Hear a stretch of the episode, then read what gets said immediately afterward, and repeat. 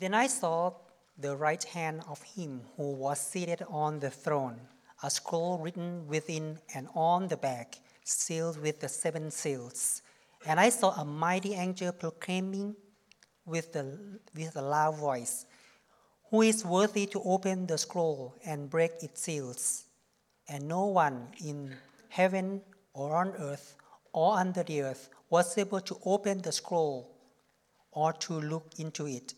And I began to weep loudly because no one was found worthy to open the scroll or to look into it.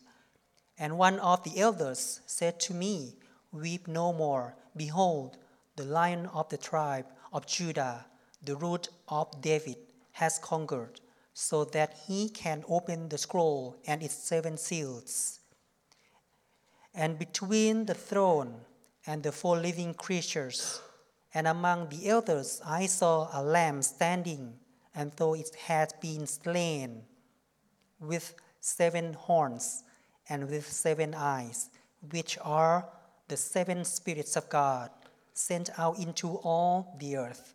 And he went and took its scroll from the right hand of him who was seated on the throne. And when he had taken the scroll, the four living creatures and the 24 elders fell down before the Lamb, each holding a harp and golden bowls full of incense, which are the prayers of the saints. And they sang a new song, saying, Worthy are you to take the scroll and to open its seals.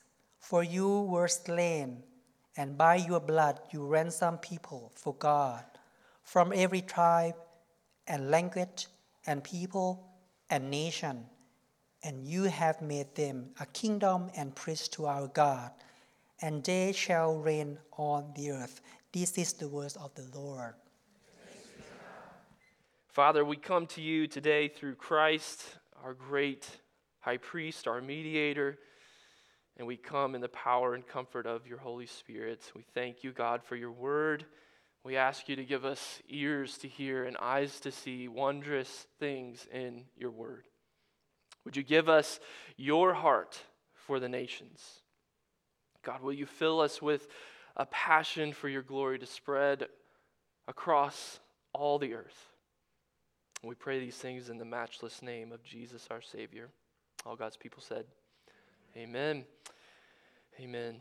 Well, church, in our years together, our pastor, as a true and good South Floridian, has graced us with many wild and crazy stories from the happenings in the Sunshine State. I figured it appropriate to share just one more with you this morning.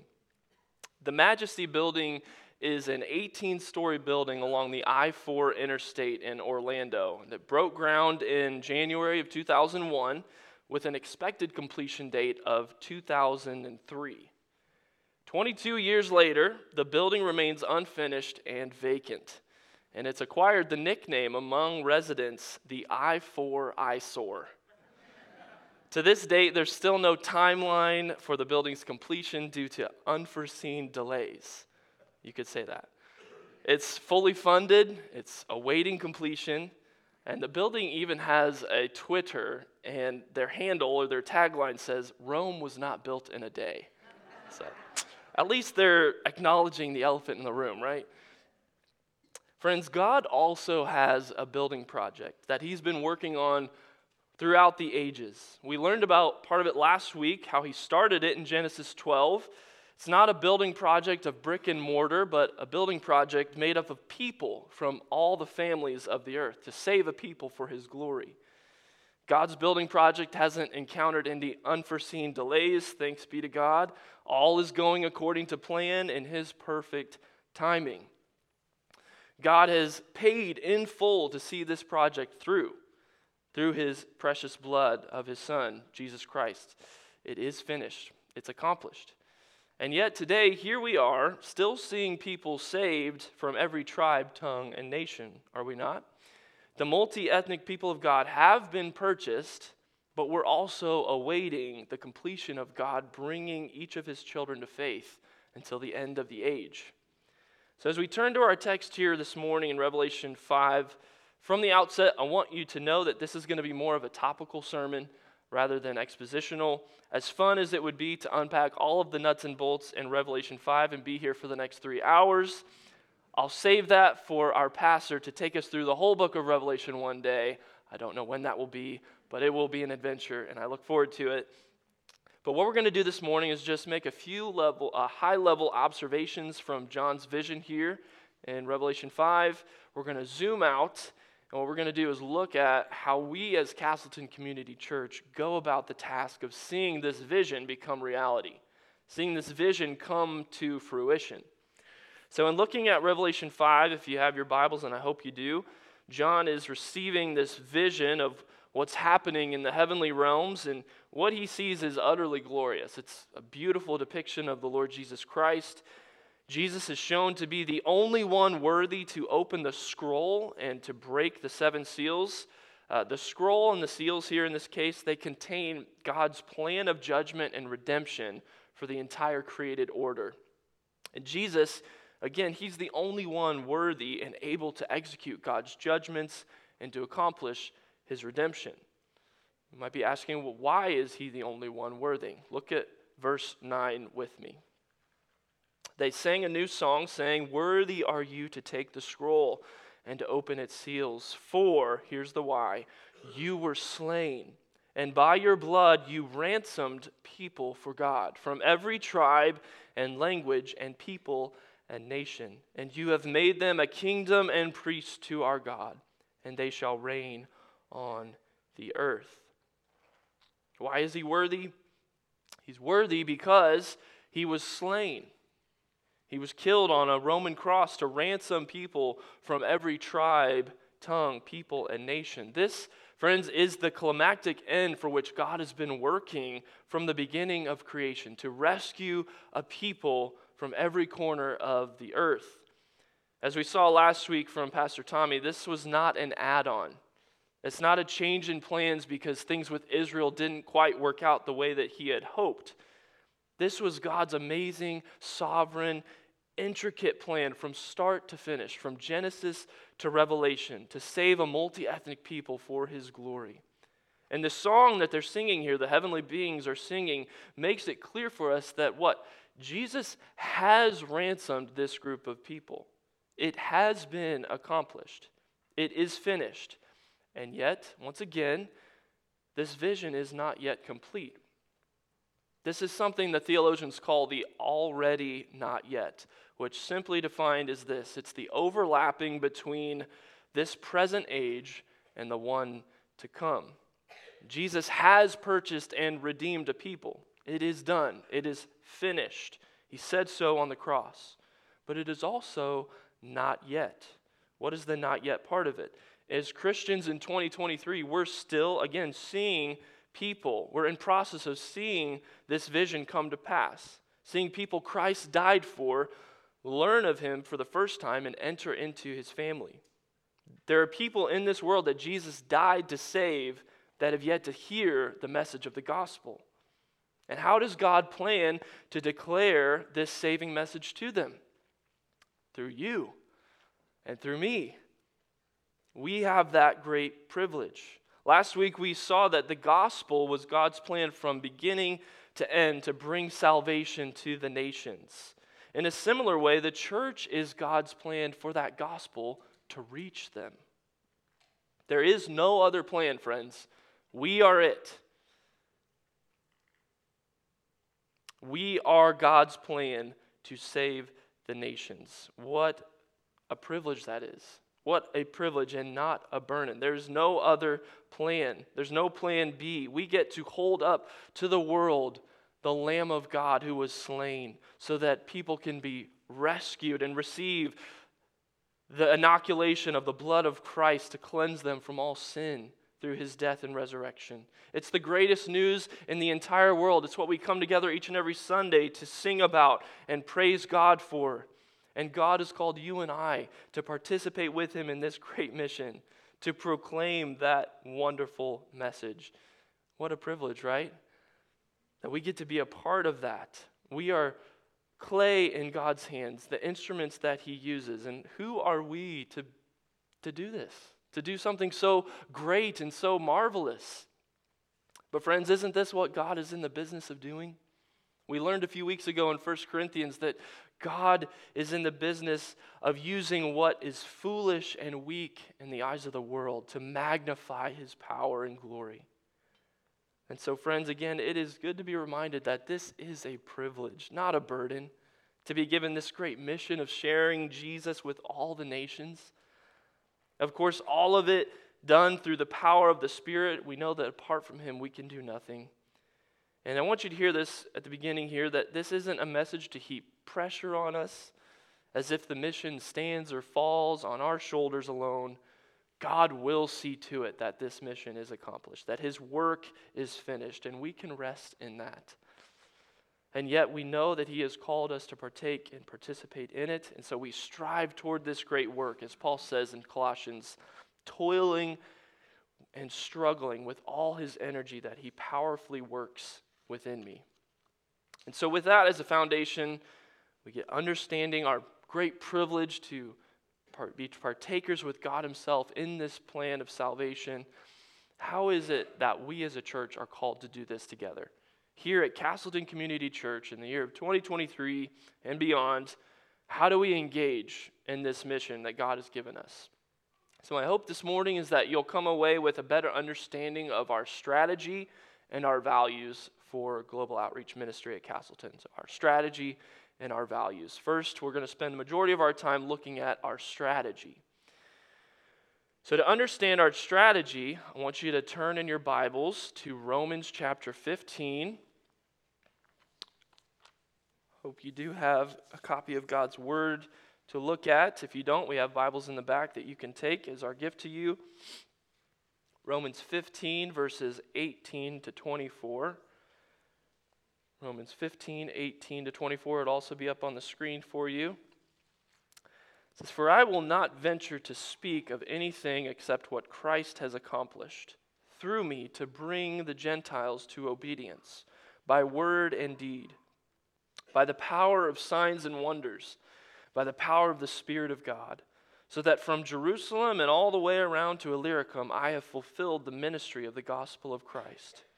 And thus I make it my ambition to preach the gospel, not where Christ has already been named, lest I build on someone else's foundation. But as it is written, those who have never been told of him will see, and those who have never heard will understand. This is the reason why I have so often been hindered from coming to you. But now, since I no longer have any room for work in these regions, and since I have longed for many years to come to you, I hope to see you in passing as I go to Spain, and to be helped on my journey there by you, once I have enjoyed your company for a while. So, Paul, here in closing his letter to the Romans, he tells the church there that his ministry to the Gentiles in the region of Jerusalem all the way to Illyricum has been fulfilled. He says, My ministry here has been completed. And now his ambition is to preach Christ where he's not yet been named. He wants to take the gospel to a people who had never heard of it. As a brief aside, a, a, word to our younger people in the room, our students, or even if you're a young adult early on in your career. In our younger years, we're filled with dreams and ambitions and desires of great and grand things, and that's wonderful. That is a good thing. Many of those things are God birthed in us.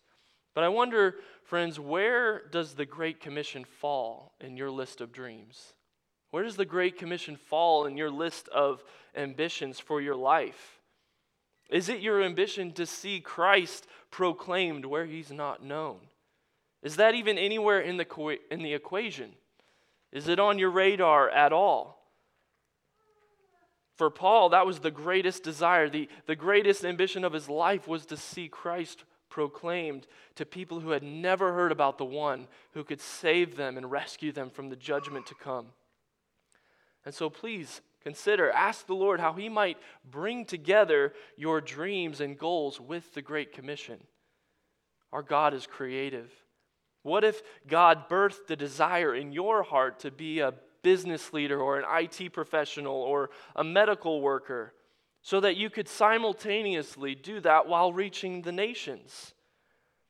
Or maybe you work to reach the nations right here in the U.S. There are needs for people to hold the rope, so to speak, here stateside so that others can go, so that others are mobilized to go to the nations.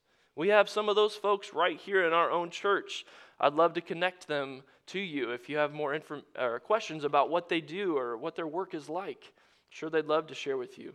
We're so grateful for their role in this great work of reaching the nations. And I want you to know that to demonstrate our love and support for them, we as a church, we, we give a year end gift to them, those that are members of our church that do this, as a way to just show our love and support and a token of our gratitude for what they're doing, playing their part in the Great Commission.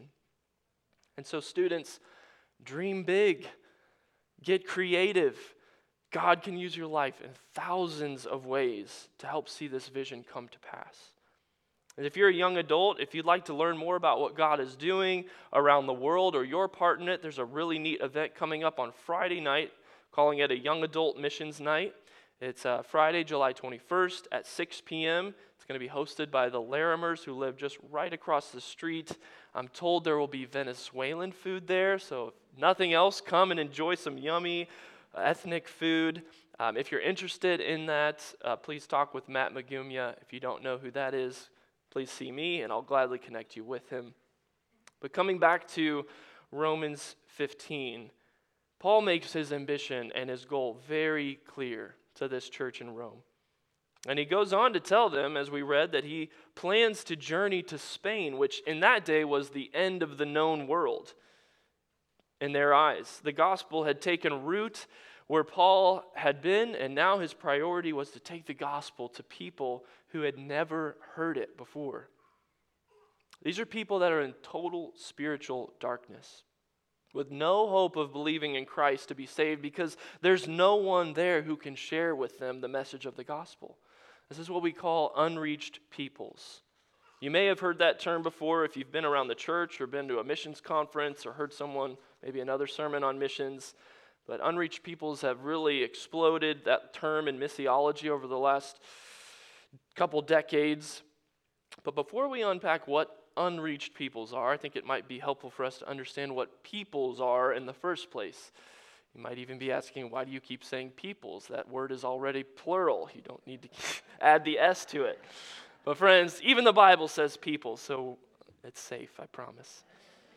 But let me uh, illuminate, hopefully, a little bit of what peoples are, what people groups are.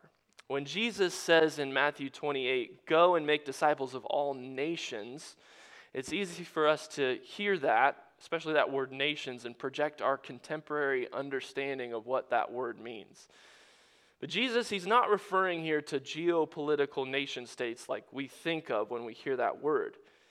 With the rest of the help, with the help of the rest of Scripture, and passages like we began with in Revelation 5, identifies the redeemed people of God not as coming from nation states, but as coming from every language, and tribe and coming from all the families of the earth, like we saw last week in Genesis 12.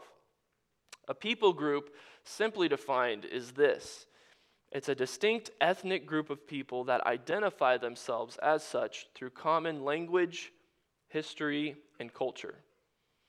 It's a distinct ethnic group of people that identify themselves as such through a shared language, history, and culture. And so, if you're not aware, there are hundreds, sometimes thousands of people groups, even in single nations. For example, there are almost 2,400 people groups in the nation of India alone. One of our partners, Good News for India, who serves among northern India, they work among predominantly a group of people called the Yadav people. This is a group of people who are currently 0.01% Christian. And guess how many people are in the Yadav people? 41 million. You might hear that and be like, okay, that's a lot of people. But let me just paint the picture for how many people that actually is. 41 million people. I'm not a mathematician, but I did work this out, I promise. That is as many people as live in the states of Indiana, Ohio, Illinois, and Michigan combined. Just this one people group in India. Think of all the cities that I just that, that come to mind, like Indianapolis, Chicago, Cincinnati, Cleveland, Columbus, Detroit. All of those cities, all those states combined equal 41 million people. That's just this one people group in northern India. And so, what that means is that there is one Christian for every 410,000 people in the Yadav people. Just let that sit for a moment. That reality that those people likely have no hope of encountering someone with the gospel. There is no church presence there for them to go and find out and learn about Jesus. People truly do go their entire lives without encountering one Christian who might share the gospel with them.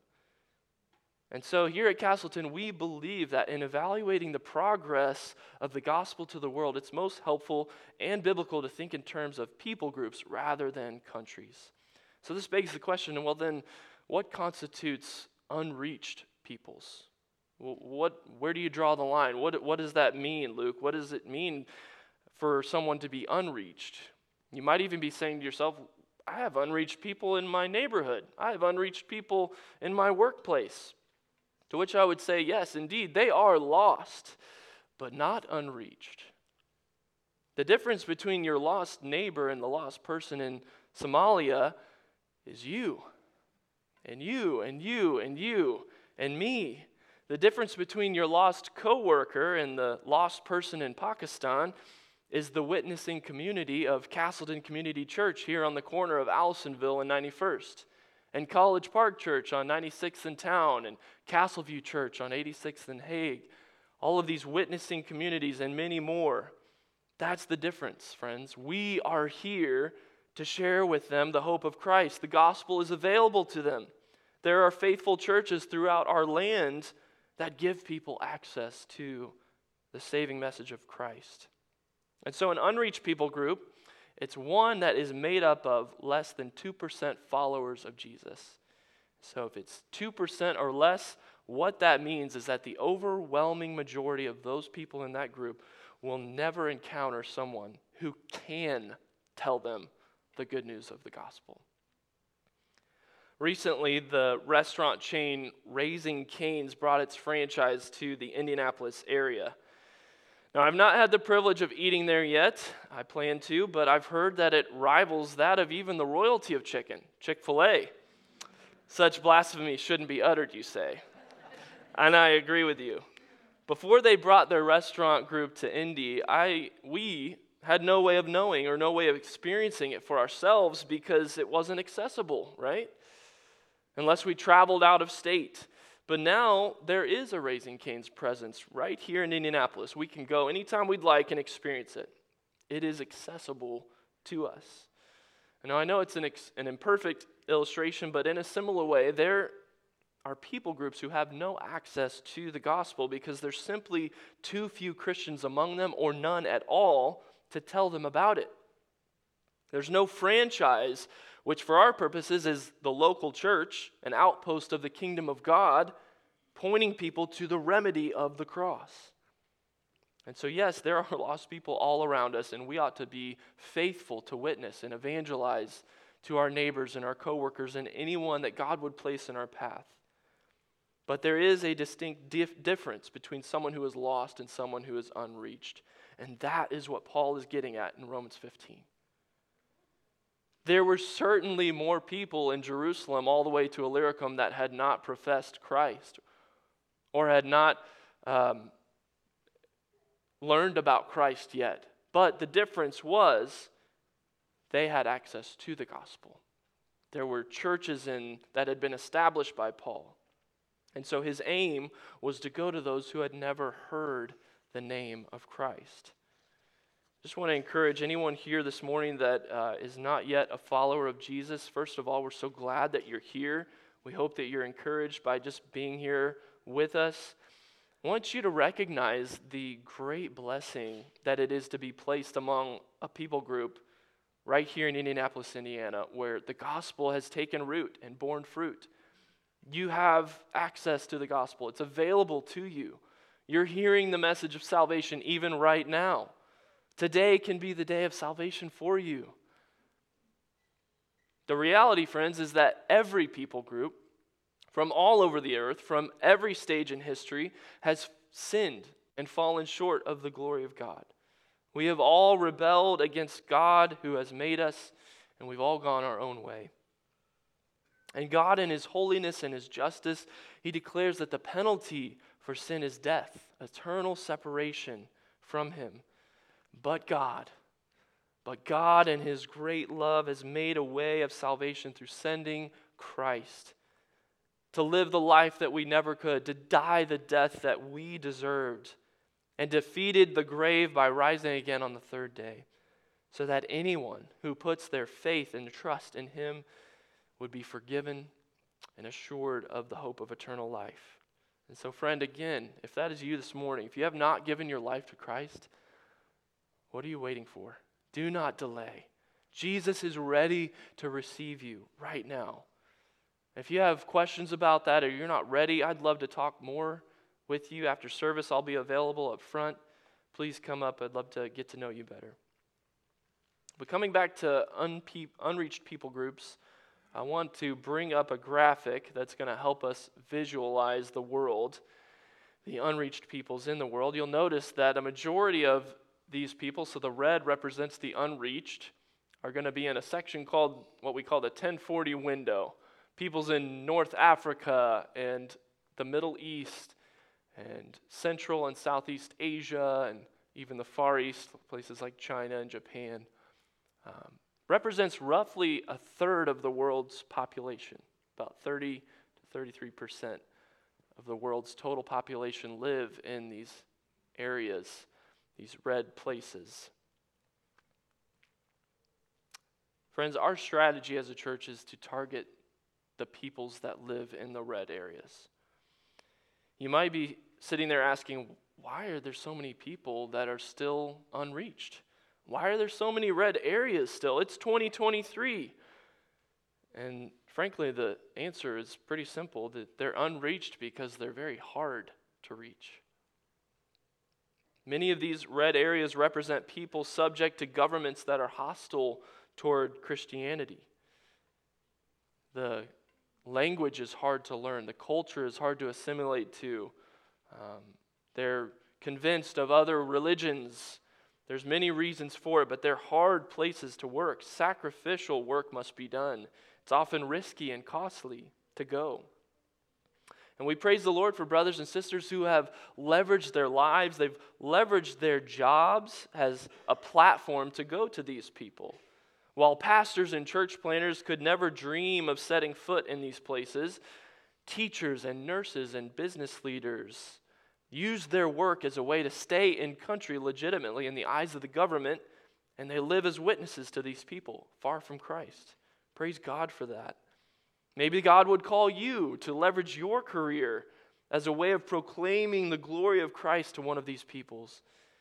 And friends, because it is so hard to reach these people, the statistics bear that out in terms of the Big C churches sending of missionaries and funding them. About 3% of all missionaries sent from the U.S. go to these people in the red. 3% of all missionaries sent from the U.S. go to the peoples in the red. And less than 1% of all the money given to missions goes toward the peoples in the red. That's a, a great imbalance.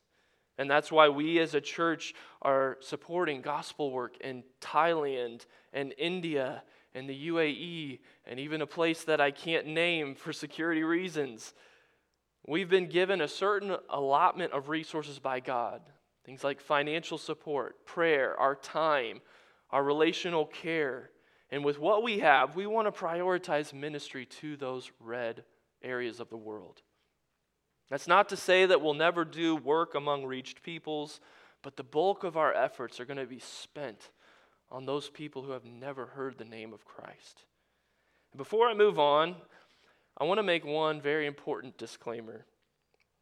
In no way am I saying that those Christians who have given their lives to working among the green or the yellow areas in the world are less than or not as important. Please do not hear that. Praise God for anyone who would give their life to carrying the gospel cross culturally, whether it's in a green area or a red. I can't overstate how thankful I am and how we ought to be for those who have counted the cost in that way. But again, as a church, our strategy is with the finite, finite resources that God has given us, we want to aim them with all that we have at those peoples that are in the red that have yet to hear the name of Christ. I was talking a while back with one of our church members who works in the field of global missions, one of those folks that works stateside for global purposes. And he's been examining the changing face of missions in the 21st century. And one of the comments that he made, this was probably a couple of years ago, um, that he made in that conversation was so poignant and so impactful. It still sticks with me today. And he said, Luke, it's going to take the world to reach the world for Christ. And I was like, okay, I think we're done here. I'm, I'm going to need to chew on that for a minute. it's going to take the world to reach the world for Christ. In the last century, God has used the American church to bring about astounding progress for the gospel in places like Africa, Central and South America. Many of these peoples that were once red are now turning green and yellow, and they're becoming less and less of a mission field, and they're changing more and more into a missions force. They are taking up the helm of the Great Commission, saying, Hey, we're a part of this too. We're called by God to take the gospel to the people that have never heard the name of Christ. And so I mention that as a caveat to say that the mission to the unreached in the world doesn't fall on our shoulders alone. And thank the Lord for that. As we invest our time and training and funding into our brothers and sisters in reached places so that they can go to the unreached, it's a beautiful picture of the body of Christ, is it not? Of the global church. And it's also an effective strategy. Let me tell you why. The reality is that Christians in Kenya and Ethiopia, these places where the gospel has exploded in the last hundred years, those brothers and sisters are positioned better than us to reach those red areas just north of them in North Africa.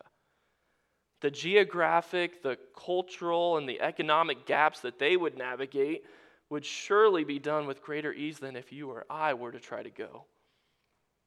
Now, don't hear what I'm not saying. I'm not saying that we shouldn't consider going cross culturally. On the contrary, we ought to all put that on the table. Is God calling us to go to one of these places, to one of these peoples who need Christ? But as we think about the state of the mission and reaching the unreached, we need to start thinking more in terms of the world reaching the world and not the West reaching the world for Christ. And so, with the arrows that we have in our quiver here, together we take aim. Church, let's take aim at the unreached peoples of the world so, with that as our main strategic emphasis, what are some of the values that we embrace as a church in our global outreach efforts? And that's going to bring us to our second section. It'll go a little bit quicker than our first. Our values as a global outreach ministry. The first is gospel proclamation is essential. Gospel proclamation is essential. John Piper has remarked, you've probably heard it before, that as Christians we're called to care about all suffering, right? But especially eternal suffering. The verbal communication of the gospel is necessary for one to come to faith in Christ. As wonderful as doing good deeds and acts of compassion and mercy are, those things alone cannot save a person's soul. Romans 10 17 says, faith comes by hearing, and hearing by the word of God. So the gospel must be proclaimed so that it can be heard and believed. Pastor Tommy mentioned last week that there are many faithful ministries that utilize doing good, providing clean water or essential goods as a demonstration of God's love to the lost so that they can then share about them where that love comes from, why they're there, why they're doing the good things they're doing. It's because of the message of Christ. And so we value and view the proclamation of the gospel as essential in all of our global outreach efforts. Number two, the local church is central in global missions. The local church is central in global missions. Throughout the New Testament, we see the church grow as local churches send members to go and establish other churches in other places. As Pastor Andy Johnson states it, he puts it this way the local church is the engine of world missions. And so when we think about global missions at Castleton, we want to ensure we filter everything through uh, what we're supporting is significantly connected to the church. Now, that doesn't mean that everyone has to be pastors or church planters. As I just mentioned a moment ago, men and women from all types of careers have gone and continue to go to be effective uh, missionaries in the field. But what it does mean is that we believe that gospel work ought to be done in and through the local church, cross culturally, or seeking to establish a church where there is none. Ministry cross culturally or locally, wherever it's done, cannot be done severed from or detached from the church. Finally, number three, deep partnerships. One of our values is deep partnerships. Now, the first two values that I mentioned are non negotiable. The gospel must be proclaimed. People will not come to faith unless the, the gospel is proclaimed. They cannot be saved by just good works and acts of mercy and love. And missions cannot be severed from the church, it can't be detached from the engine of world missions. But this third one, deep partnerships, it's more of a philosophy of ministry. And so there's freedom for churches to do this differently. But what I mean by deep partnerships is that rather than casting our net wide and supporting, let's say, 50 missionary families or units at smaller financial amounts and a low level of communication and relationship, what we want to do here is support a few really, really well. We want to support a few missionary partners really, really well as a church. And what does that look like? It means we want to be able to not only just give more financially to them, but we want to provide ongoing support and care. We want to develop friendships and relationships with them as our brothers and sisters in Christ. You guys just heard from Luke and Laura Humphrey, and for those that have been here for any amount of time, as Terry mentioned, he's been here to preach probably two or three times. And that's just a great picture of this mutual, what a partnership is all about. It's giving and receiving. We're, we're giving to them and supporting them, and he's here serving us by bringing the word and informing and shaping the way that we see the world and God's work in the world. And uh, so that this is all possible because we are seeking to focus on a few rather than many.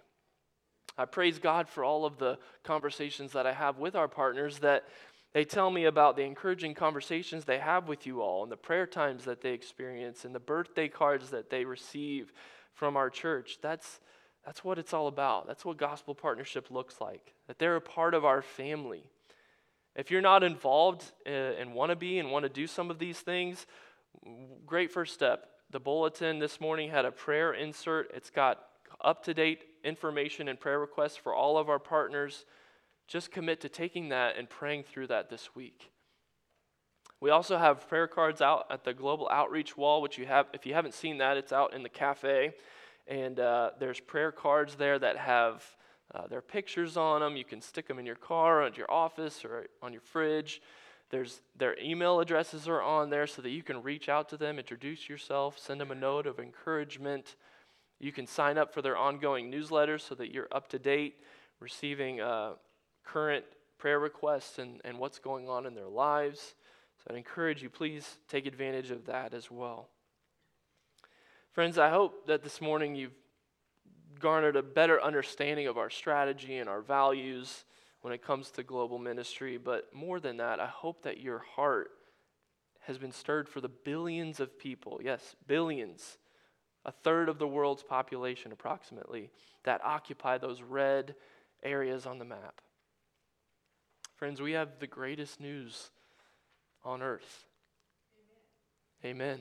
We have the greatest news. Let's not keep it to ourselves. All of us are called to this. It's not a calling for a select few or the spiritually elite among us, as if those that go or those that are involved in this kind of ministry are just at a different tier spiritually than us. All of us have a role to play in this. And so, what is your next step? What is God calling you to do, and, and how is He calling you to participate in His global mission? I'll give you just a couple ideas before we close. Maybe it's volunteering with our ESL ministry that happens on Monday nights starting in August. This will be like our third or fourth year doing it. And the nations have come to us in our own backyard. And you could come and be a door greeter or set up snacks and coffee, or you could be a conversation partner. There's lots of ways you can be involved in that ministry. If you're interested, uh, please come talk to me. I'd love to connect you with the, the people that lead that. Maybe you pray about going on a short term trip and have God open your heart more and more to how to share your faith with those of other backgrounds. Oftentimes, short term trips can, can cause us to become more and more impassioned about taking the gospel to the nations and also simultaneously can serve those that we go to. It can be mutually beneficial. Or maybe you join the, Bar- the Barnabas prayer Zoom call that happens every third Sunday. It happened this morning at 7:30 a.m. You can join it right in the comfort of your own home. Luke Humphrey was on there this morning sharing current prayer requests. You can see their faces, hear their voices, and pray with them right then and there. So I encourage you to sign up for that downstairs at the Experience Reach if you'd like. Whatever it may be, and it will look different for all of us. Every, everyone's calling in this looks different. The, the reality is that the majority of us in this room will not go cross culturally, full time Christian work to another place. And the reason for that is largely because it's going to take the majority of us to send the few that do go and to keep them there and to sustain them on the mission field. But is the Lord, maybe the Lord calling you to consider going, going to one of those peoples in the red? We long for and desire to send someone from our church one day.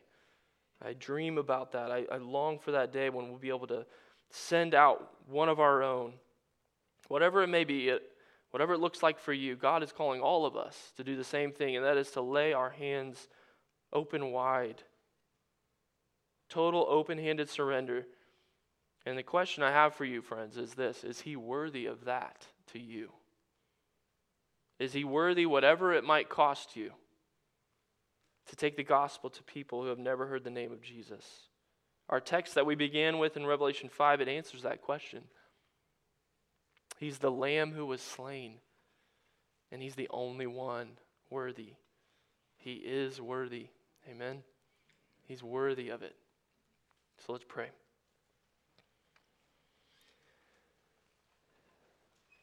Lord, it is a privilege to see your plan unfold before our eyes from start to finish, your plan to save a people for your glory.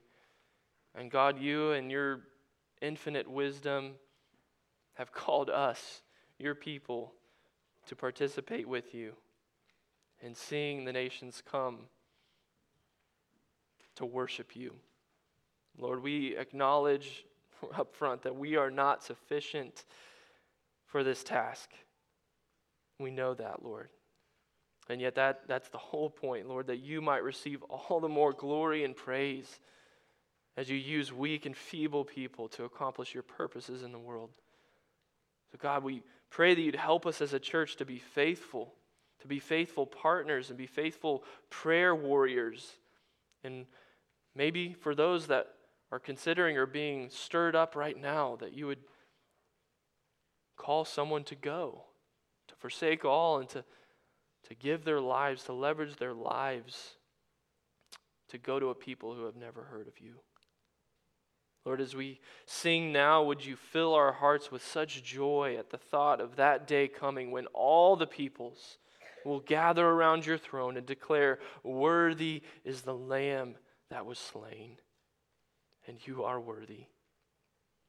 We pray these things for your glory in your matchless name, Jesus.